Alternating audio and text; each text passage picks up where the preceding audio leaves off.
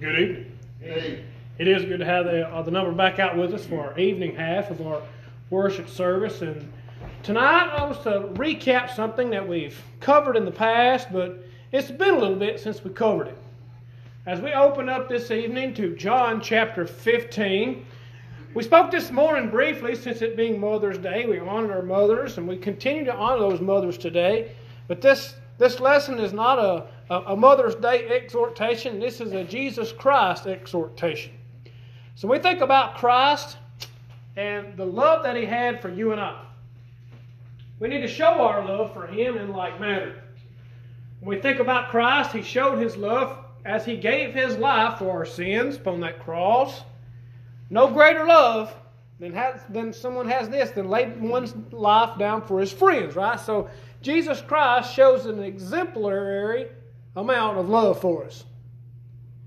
Now, my question to us is how much do we love Christ? When we think about the love that we have for Christ, and of course, He gives us the, the description and the example how we are to live, and we're going to read that tonight right off the bat.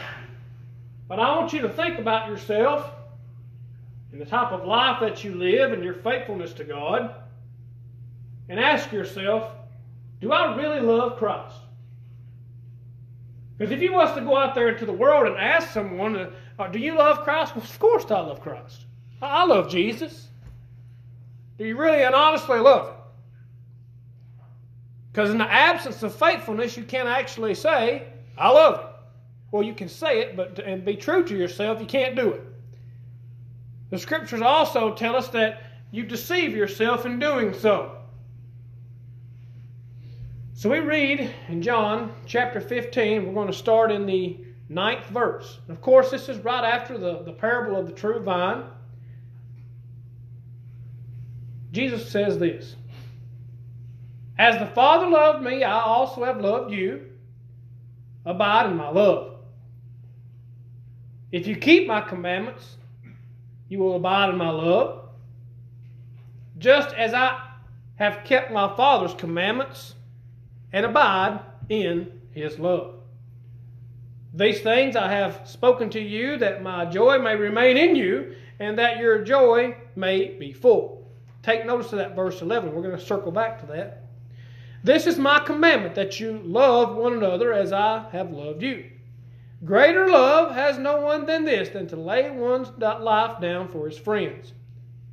You are my friends if you do whatever I command you. Now, that, that verse right there, in verse 14 of John chapter 15, we need to take that to heart. Do you consider yourself a friend of Christ? We need to ask ourselves that question as we go on through this lesson. No longer do I call you servants, for a servant does not know what his master is doing. But I have called you friends, for all things that I have heard from my Father I have made known to you. You did not choose me, but I chose you and appointed you that you should go and bear fruit, that your fruit should remain, and whatever you ask the Father in my name, he may give you. These things I command you, that you love one another. That's twice he tells us in that same thought for us to love one another. We think about the love that the Father had for us. Going back to John 3:16. To give him that part of himself for us. And that option that we have of John 3:17 to know that it's an option to lose your soul. It's an option to be saved as well. Because the word might is there. For God did not send his, word, his Son into the world to condemn the world, but that through him, that being Jesus Christ, might be saved. In our absence of our love, when I say our, I mean people in general. Because as children of God, we, we can look at the world and can see the sins just running rampant. We can see the workings of Satan. When we love the Father, we're going to stay away from such things as people. And as His children are going to encourage those who are involving themselves in sin to pull away from it. Hence the word fruit in verse 16. Christ tells us to bear fruit, that our fruit might remain. You did not choose me, but I chose you and appointed you that you should go and bear fruit, and that your fruit should remain, that whatever you ask in the Father in, in my name, he may give you. Our fruits, fruits of our labor. Again, right after the parable of the true vine, Christ is kind of continuing that on that thought of pro- providing fruit into the world. You might say, well, what are you talking about, Jeremy? What are you talking about providing fruit? I mean, your works. Going back to the Great Commission in Matthew chapter 28, verses 18 through 20, whenever he tells his disciples to go into the world, creating disciples, baptizing them in the name of the Father, the Son, and the Holy Ghost, teaching them to observe all things that I have commanded you. And he says this, and lo, I'm with you always. excuse me, even to the ends of the age. Amen. I'm thankful He's with us. I'm thankful He abides in our heart. As we abide in His love, He abides in us.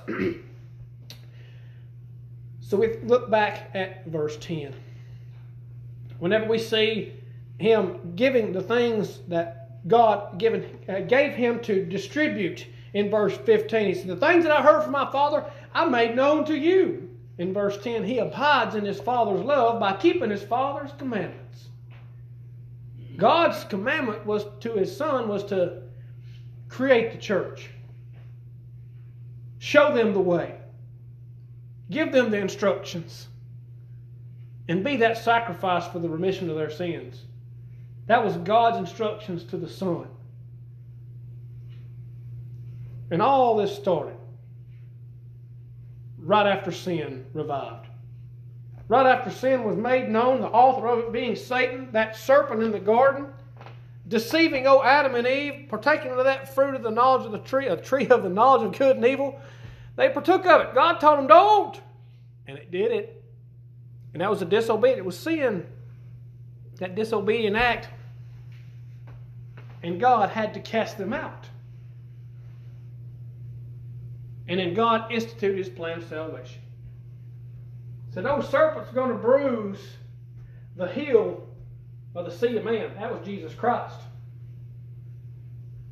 But Jesus Christ was going to bruise the head of the old serpent, that being the devil. That being said, the devil is going to lose. When it comes to Judgment Day, the devil is going to lose.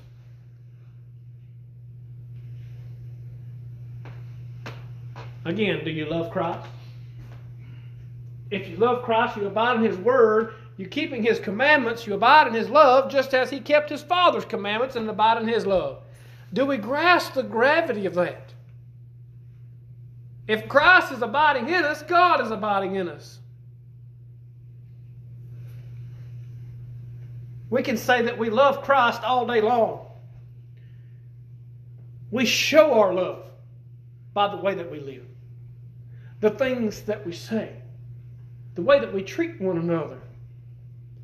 For Christ, He said it twice. This commandment I gave to you that you should love one another as I have loved you. And again in verse 17, you love one another. That's Christ's command to His disciple. Excuse me, His command to His disciples. That's you and I today.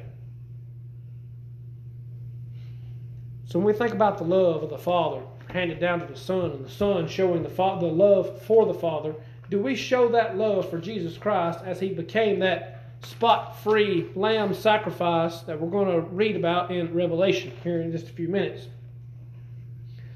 All right, so with that thought of John 15 about loving and abiding in Christ's love, keeping His commandments, turn with me to Luke chapter 12 and verse 37.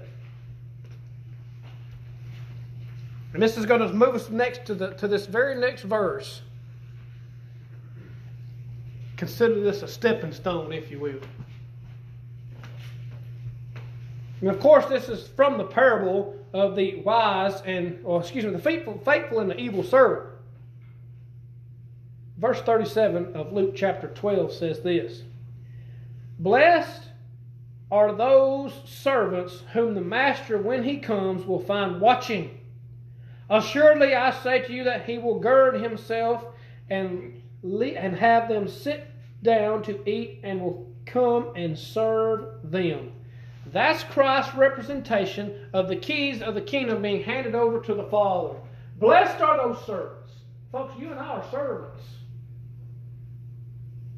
We're servants of God. We're servants of righteousness if we're abiding in Christ's love, keep, keeping His commandments. Blessed are those servants whom, when the master comes, finds watching. What that says is, when, when Christ comes for His second time, and He finds you faithful, you will be blessed. Now, I know that word blessed has been handed around and just tossed around to and fro. But as people, we don't grasp the gravity of blessed. When you think about eternally blessed, again, whenever uh, 2 Corinthians chapter 9, I believe it's verse 15, it's right there in our Bible class. Let me just scan over there real quick. Yes, 15. Thanks be to God for his indescribable gift, or the King James Version, unmentionable. That gift is available to us. If when He comes, He finds us watching, abiding in His love, doing the things God would have us to do. Now that means to be staying away from sin, right? Being faithful to the best of our ability, showing up when we're, when we're supposed to, abiding in His love. Because Christ tells us to do this, we should do this. Remember Satan? Remember old Lucifer before his name got changed? Lucifer is an angel. He was in heaven. He was there when Christ created him. Well, excuse me. Christ was there when Lucifer was created. What happened? Lucifer is now considered as the devil. Lucifer is now considered as the, the adversary of God. He's been described as a dragon. He's been described as a serpent. What happened? He could not be under the control of God. He wanted to be equal to God. Folks today are doing that. I can get myself into heaven. That's what they think. I can do this and I can do that and I'll be fine on Judgment Day. Or better yet, there is no Judgment Day. Once you're dead, you're dead. Our Creator says otherwise. Our instruction manual says otherwise. Our instruction manual, that being God's Word, says that there is a resting place or an eternal punishment place. And if you hadn't found it yet, it's in Revelation. More explicitly, chapter 21. Just read the single one chapter. It reveals to us that there's a resting place, a place of peace and beautifulness, everlasting light, brighter than you can fathom, unmeasurable, unmentionable, unspeakable. And that other place where old Satan, false prophets, and all those folks who want to be equal to God and not under God. Those who try to run away from God and not to be under the control of God. When I say the under the, under the control of God, being obedient to His Word. His children is under His control through His Word. Period. So we think about being under God's control, abiding in His love, being ready, watching for Him, yearning for His return, that being Christ's return. Again, that's our stepping stone for this next verse. Whoop, wrong one. Keep going a little further. All the way back to Revelation. I did say read verse uh, chapter 21, did I not? We're going to back up just a little bit in 20. We're going to read in verse 10, like I made mention this just a few seconds ago, about that eternal place that's nothing but pain and suffering. I want you to listen to this if you have yet to consider to be a child of God, yet to consider to be blessed on Judgment Day, yet to be standing watching, waiting for Christ's return, yearning for it, not to want to run away. Because this is going to be a great instance. It's going to be a great noise. There's going to be some miraculous, wonderful thing happen when Christ comes back. But unfortunately, the masses, the number is astounding, who are going to be in this one place. Revelation chapter 20, verse 10. The devil who deceived them was cast into the lake of fire and brimstone, where the beast and the false prophet are, and they will be tormented day and night forever and ever. So we see this lake of fire, which burns with fire and brimstone, being tormented day and night forever and ever. That's never ending, right? That's a sideways eight. It's a continual torment. It's a continual. Remember, oh, uh, Lazarus and the rich man? Remember that rich man was just in that Hadean world, that temporal place? of pain and suffering, where he just wanted Lazarus to come over and dip his finger in the cool water to tip the end of his tongue, and that would have gave him so much relief. That sounds horrible, folks. That sounds horrible. So here we see the devil, the adversary of God, the institutor of death, the orchestrator of a lie, the deceiver, the serpent, the dragon, and all those names, Baal, all the names that Satan has, that's where he's going to be. Why? He used to be an angel. He used to be created of God. Because of his mindset, he could not be under the control of the Father. So he was cast out. The rebellion there happened, and he was cast out, along with many other angels.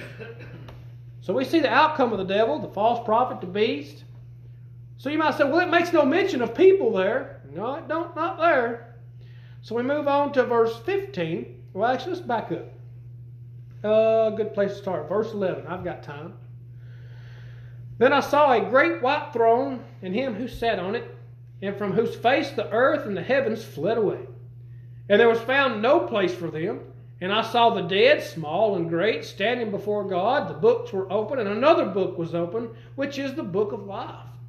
And the dead were judged according to their works by the things which are written in the books. Now, those books is God's instructions. And what does it say? Uh, and the dead were judged according to their works by the things which are written in the books. So, again, keeping Christ's commands, is that important? Oh, most assuredly it's important. Because if you are not found according or measured up with these books, uh, listen to this, what's coming. The sea gave up the dead who were in it, and death and Hades delivered up the dead who were in them, and they were judged, each one according to his works, the things that they do. Verse 14 Then death and Hades were cast into the lake of fire. This is the second death. There's no need for a death, there's no need for a Hades. And we're going to think outside the box at the end of this thought. So if there's no longer a need for death and Hades, how do you say that? Because our fleshly presence is gone. This world is gone. Nothing exists anymore. If you're in pain and suffering or life eternal. All right, so verse 15. So again, with it being said that the dead were judged according to their works by the things which are written in these books, and anyone not found written in the book of life, keep in mind the book of life is open, was cast into the lake of fire. Uh oh. Oh, that's that's people. That that's people. That's all those who are unfaithful to God. That's all those who are not loving Christ today being found dead in their sins at this instance on Judgment Day, judged according to their works, and their works don't measure up to God's instruction, to the lake of fire they go. That sounds horrible, does it not? The hearts of men, when they were wicked continually, what happened the first time? God destroyed every air breathing creature with water and changed the face of this earth also. How hard does that hit home, right? See what our sins and our iniquities does? But on this day, everything's going to be gone. Everything. So therefore we think about this lake of fire. Nobody wants to be there. No wants, nobody wants to be condemned with the actually audibly saying, Well, where do you see yourself spending eternity? Well, they're going to say heaven. Really? Do you love God today? Well, of course I love God. Do you keep His commandments? Well, there you go. Well, not the thing you dig and you drink water. That's not what I'm talking about. That little side note, that cliff note, that left avenue that everybody wants to take to use their own judgment to get them to heaven. That ain't gonna happen. Or, or, I know you're right, Mark. You encourage someone to say, "Well, you need to you need to come to church. You need to get faithful. You need to understand what God would have you to do." I know. No, you don't know. Read right here where we are, Revelation 10. What S is almost there. Then S is just a habit. listen to what listen to what John is writing. He says those who are unfaithful is the same outcome as the adversary of God. Why? Why would I why would I be cast there? Because Satan is your father if you're not keeping the commandments of God. Did that sink home? If we're not keeping the commandments of Christ, if we're not abiding in his love, we're against him and we're with Satan. Same outcome. Lake of fire. But on the positive end of that, on the positive end of that, we, we have a wonderful promise from God. It's not all gloom and doom, gloom and doom, as one person used to say all the time. It's not all dreary. For mankind, there is an option, there is a choice of everlasting life. And it's, and it's spoken, spoken of in the first part of Revelation chapter 21. Now I saw a new heaven and a new earth for the first heaven and the first earth had passed away. Also there was no more sea. Then I, John, saw the holy city, New Jerusalem, coming down out of heaven from God, prepared as a bride adorned for her husband. And I heard a loud voice from heaven saying, Behold, the tabernacle of God is with men, and he will dwell with them, and they shall be his people. God himself will will be with them and be their God. And God will wipe away every tear from their eyes. There shall be no more death, no sorrow, nor crying. There shall be no more pain, for the former things have passed away. Don't that sound better than a lake of fire? this holy city, this beautiful place that has been set aside by God Himself like a bride adorned for her husband. I won't never forget. I won't never forget whenever Melissa walked through the doors of this auditorium. We was just fixing to get married. I thought to myself, I am a lucky person to have this young lady walking down the aisle to take me as her husband. That's what I was thinking in the back of my mind. And I look back, you know, pictures of and I remember and I'm, I'm refreshed in that thought. It's not to say I don't, I don't lose it every now and then, right? Think about that as an eternity. Seeing heaven for the first time with your own spiritual eyes.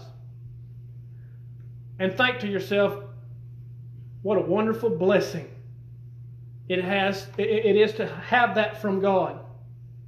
Because he could do like he did in the flood. He has that opportunity. That's what he said he was not going to do. He said he's going to reclaim those who are his, those who are his people, those who they are his or he is their God, those whom they are serving him, not Satan, not the world. Because we are not of the world. We have to be in this world, but we are not of this world.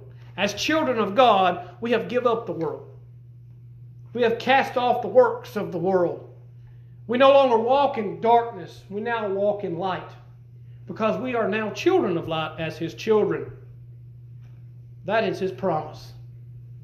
Let that be an encouragement unto us in the days to come. To know that He is promised is faithful and true. Right there in Revelation. I know Revelation is a difficult book. I know this. But it says it black and white right there. It, it gives past, present, and future. My question, yet again, going back to John 15, verse 9 and following.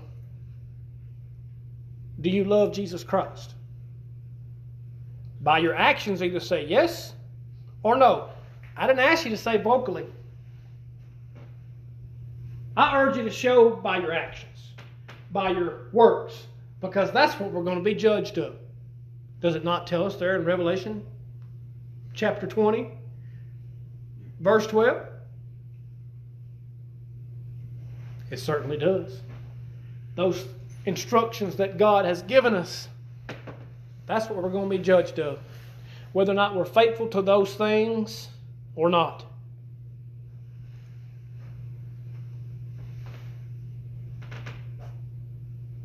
So we continue on reading in verse 5 of Revelation 21. Then he who sat on the throne said, Behold, I make all things new. And he said to me, Write, for these words are true and faithful. And he said to me, It is done. I am the Alpha and the Omega, the beginning and the end. I will give of the fountain of the water of life freely to him who thirsts. He who overcomes shall inherit all things, and I will be his God, and he shall be my son. We cover verse 8 often. I'm going to stop at 7 because verse 8 refers to that lake of fire, which is the second death. We also learn of that second death as well over there when death and Hades is cast into the lake of fire. But notice what it also says in verse 7 He who overcomes shall inherit all things, and will be, and I will be his God, and he shall be my son. Whoa, wait a minute. What? What did that say? That son is also lowercase. That is y'all. about that for country boy lingo? That's us as people. That's his children. That's how he sees you if you overcome sin. If you overcome the hurdles in life that distracts you from God. When you overcome such things, you shall inherit all things. This new heaven, new earth, new Jerusalem, the new city, all the things that John was made known of these things that, that Jesus was revealing unto him. And I will be his God, and he shall be my son. Remember, over here in uh, Romans chapter 8. Turn there real quick. Romans chapter 8.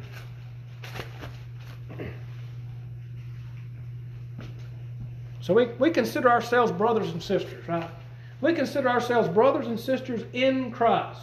So, so we think about on Judgment Day being Christ, so to speak, brothers and sisters. If God is our Father, would Jesus Christ not be our brother? Would he not be?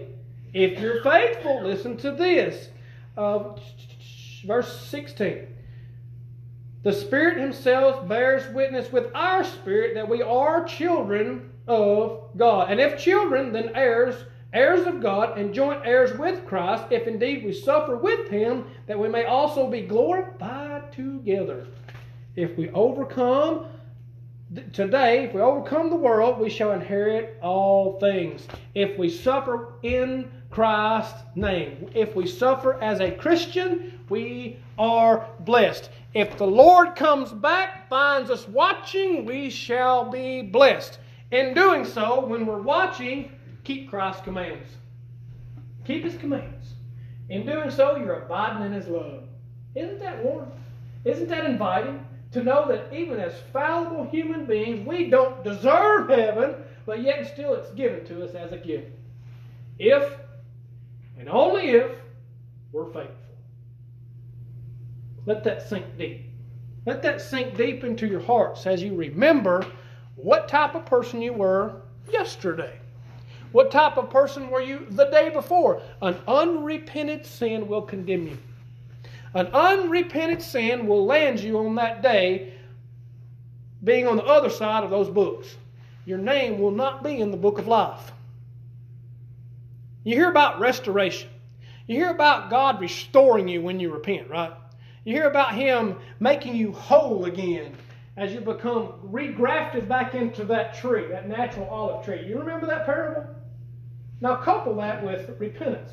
Recouple that, recouple that with restoration. Because once your name is blotted out of the book of life, it can be wrote back in. That's the idea of regrafting back in. Repentance. Turning away from that sin that got you out of there in the first place. Well, first off, we need to back up a whole lot. How do I get my name in the book of life? Baptism. Because if you're wearing sin, your name ain't in there. You need to get that washing powders in your soul. you need to access the blood of Christ. Because that is the only thing that can get sin out of a soul. Only thing.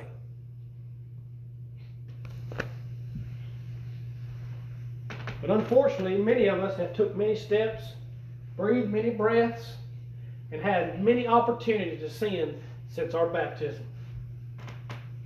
Does it not say in Romans chapter 8, verse 1, does it not say this? Therefore, there is no condemnation to those who are in Christ Jesus, who do not walk according to this world, but according to the Spirit. Does it not say that? It says that. So we think about walking in the Spirit after baptism, now that's what pleasing. That's what is pleasing to God. If you're walking in the Spirit, you're going to abide in Christ's love. You're going to keep His commandments. You're going to yearn for heaven. You're going to continue to seek and wait for the coming Master and yearn for it, because you know it's going to be far better than that other place.